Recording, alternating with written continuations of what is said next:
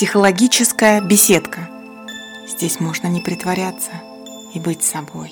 Привет, друзья! Привет-привет! Пора врываться в Новый год с новой темой подкаста. Знаете, что я вам сегодня принесла? Тревожность. Предлагаю поговорить о тревоге и о тревожности. Я заметила такую штуку. После новогодних праздников много моих клиентов приходили ко мне с рассказами о своих переживаниях и в частности о тревоге. Тревога, тревожность, беспокойство. Сталкивались с таким? Ну, сталкивались же, ну признайтесь честно. Если не у себя, то кого-то из ваших близких было такое состояние. Тяжесть в груди, беспокойство, невозможность усидеть на месте, невозможность остаться наедине с собой без музыки, телевизора или какой-нибудь передачи, может быть, без сериала. То есть надо, чтобы кто-то постоянно о чем-то бубнил и что-то где-то играло. Грустное, печальное, пугающее состояние. Может возникнуть внезапный страх, но непонятно из-за чего. Вроде бы все в порядке. Никто не болеет, никто не умер, нет глобальных неприятностей, а вот на душе тяжело, беспокойно и как будто бы вот-вот произойдет что-то неприятное.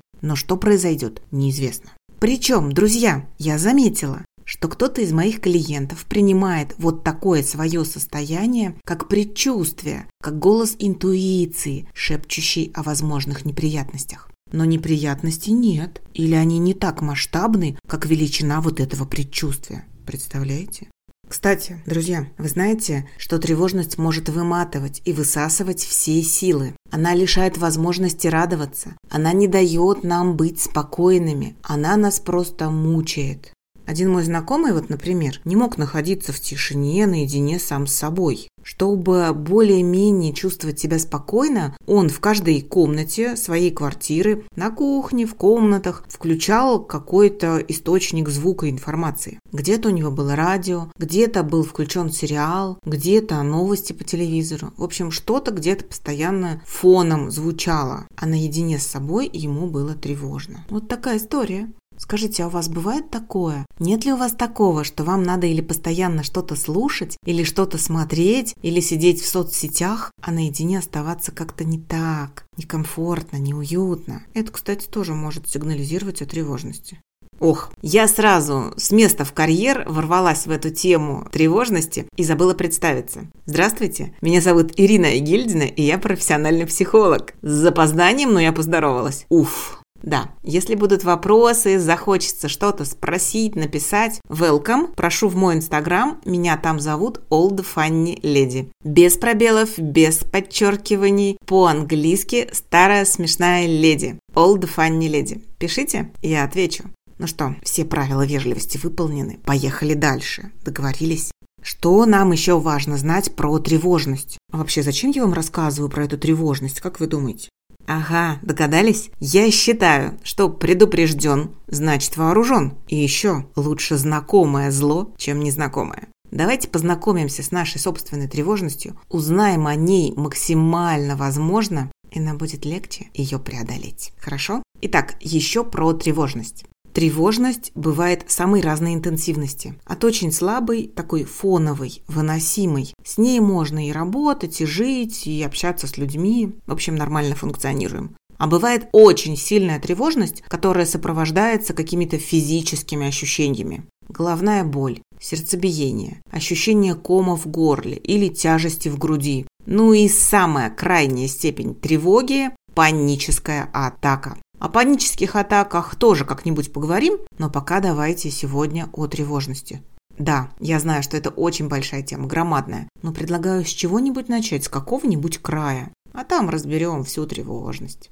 Есть еще одна интересная особенность у состояния тревожности. Я заметила. Да, я много замечаю и много наблюдаю. Ну такая уж у меня работа, друзья. Итак, я заметила, что многие люди стараются скрывать свое излишнее беспокойство и ни за что не признаются в своей тревоге. О тревожности не принято говорить. Ее отрицают, прячут, в том числе, кстати, и от самих себя. То есть человек сам себе говорит, нет, у меня все в порядке, я абсолютно уверен, никакой тревожности нет, никакого беспокойства нет, но где-то это все прячется. Если есть тревожность, от нее не спрячешься. Это как отрицать снегопад за окном. Вот у нас сегодня за окном идет снег. Но я могу сколько угодно внушать себе, что на улице лето и тепло. Я могу с утра до ночи твердить «Ира, на улице тепло и лето, тепло и лето, снега нет». Но если я выйду на улицу, то я столкнусь с этой действительностью, с реальными морозами, со снегом, с сугробами, потому что вот сейчас, сегодня, на улице зима. Зима. Вот то же самое и с тревожностью. Чем больше от нее бежишь и чем сильнее стараешься не замечать свое состояние, тем потом больнее ударишься об эту тревожность, как о стену. Она может перерасти в панические атаки. Вот, кстати, совсем неприятная вещь. Или в хроническую тревожность, генерализованное тревожное расстройство. Я предлагаю не доводить до крайности, я предлагаю помочь самому себе и, конечно же, обратиться к психологу. Да, если у вас есть силы, и вы сможете регулярно выполнять э, психологические упражнения и техники, чтобы снизить уровень своей тревожности, если вы хорошо разбираетесь в себе, если вы понимаете себя, то да, друзья, вы вполне сможете справиться сами. В любых других случаях рекомендую обращаться к психологам. Если хотите, кстати, можете ко мне обратиться, записаться на консультацию. Я провожу и личные консультации, и онлайн в формате видеосвязи. Ну, в общем, пишите в Инстаграм Old Funny Lady, я вам отвечу, хорошо? А мы едем дальше. Мы едем дальше, и я сегодня расскажу, как справиться со своей тревожностью самостоятельно. Друзья мои, самое первое, что я посоветую, и посоветую настоятельно, таким громким, строгим голосом. Давайте уже признаемся самим себе в наличии тревожности, если, конечно, оно у вас есть. Поразмышляйте о себе, проанализируйте себя и скажите сами себе, как часто у вас бывают тревожные переживания. В этом нет ничего плохого. Мы же не ставим себе оценки. Это не плохо, не хорошо. Это нормально. Такое бывает. Тревожность бывает.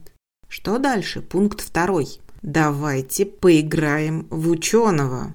Любите играть? Ну вот давайте поиграем. Одновременно в роли ученого и в роли подопытного кролика будете вы, именно вы сами. Вам необходимо понаблюдать за собой и рекомендую записывать. Не надейтесь на память, она подводит. Что наблюдаем, что фиксируем? Как часто и в каких ситуациях у вас возникают тревожные чувства? Как долго длится этот приступ?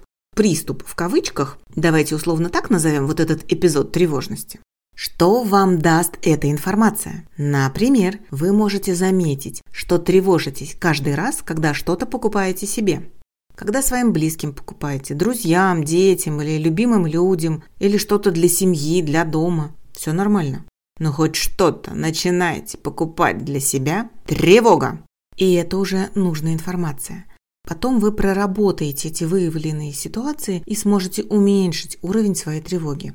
Но, естественно, это произойдет не скоро. Любые изменения в нашей психике происходят за несколько месяцев.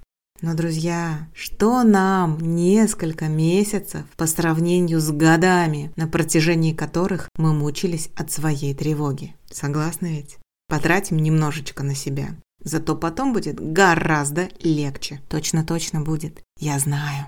Итак, вы понаблюдали, вы все зафиксировали, двигаемся дальше. А дальше, вот оно, самое интересное, самое вкусное, самое клевое. Я вам завидую.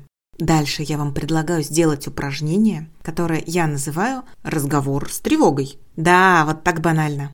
В чем суть? Во время очередного приступа тревожности мысленно спросите у своей тревоги, как у совершенно отдельного существа, о чем же она хочет вас предупредить, что она хочет вам сказать, от чего она хочет вас спасти. Фраза будет звучать примерно так. «Дорогая тревога, спасибо, что пришла. Спасибо, что заботишься обо мне. Скажи мне, пожалуйста, о чем ты хочешь меня предупредить, о чем ты волнуешься. Да-да, вам может показаться, что я говорю странные вещи.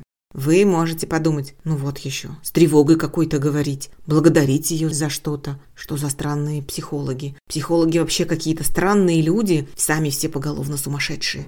Вы можете так подумать, а я вам скажу, подождите, не торопитесь судить, сейчас я все-все-все объясню. Дело в том, что когда мы напрямую спрашиваем себя, почему я тревожусь, мы можем получить социально желаемый, ожидаемый ответ. Тот ответ, который соответствует нашим представлениям о себе. То есть, например, если мы считаем себя уверенным, сильным, спокойным человеком, то все ответы, которые к нам будут приходить, мы будем подвергать цензуре, неосознанно, не специально, но будем подвергать. И услышим только тот ответ, который будет соответствовать вот этому образу уверенного человека. То есть как будто бы мы сами себя обманываем, но не специально. Друзья, нет-нет, не специально, неосознанно. Поэтому в психологии используется много упражнений и техник, в котором мы общаемся со своими состояниями, общаемся сами с собой, как-то вот э, по ролям, что ли, представляя другое существо, представляя другого внутреннего героя. Так и здесь, общаясь с тревогой, чтобы узнать, из-за чего возникла тревога, мы представляем ее в виде другого существа и, в общем-то, с этим существом беседуем. Здравствуй, тревога, расскажи, о чем ты и так далее. Так, еще. Зачем нам ее благодарить? Вот эта благодарность, слова спасибо, приветствие – это признание того, что у нас есть тревога. Когда мы спорим, отрицаем, отвергаем какое-то свое состояние, когда мы с этим состоянием боремся, например, если мы будем бороться с тревогой, от тревоги будет сложнее избавиться. Слишком много сил у нас будет втянуто в эту борьбу. Поэтому мы не будем бороться, мы будем сотрудничать, преодолевать и снижать уровень тревожности. Мы будем делать более спокойные вещи. Хорошо? Здесь еще важно рассказать, откуда у нас возникла вообще тревожность. Она у нас из древности. Это одна из реакций страха, предчувствия подготовки к какой-то опасности. Древний человек слышал шорох, начинал тревожиться. Это было проявлением страха, потому что этот шорох мог скрывать приближающихся врагов, мамонтов, саблезубых тигров и так далее. Эта тревожность означала, что надо бежать, надо прятаться, надо бороться, надо спасать свою жизнь. Но у нас сейчас нет мамонтов, нет саблезубых тигров, которых надо бояться. Нам не надо бежать и не надо прятаться от опасности. И вы заметили, что в современном мире гораздо больше опасности у нас в голове. Мы придумываем, надумываем опасность. А в реальности нам угрожает гораздо меньше вещей. Но для нашей тревоги абсолютно все равно, какая опасность – реальная, реально существующая или придуманная, сидящая в нашей голове. Возникает страх, возникает тревожность.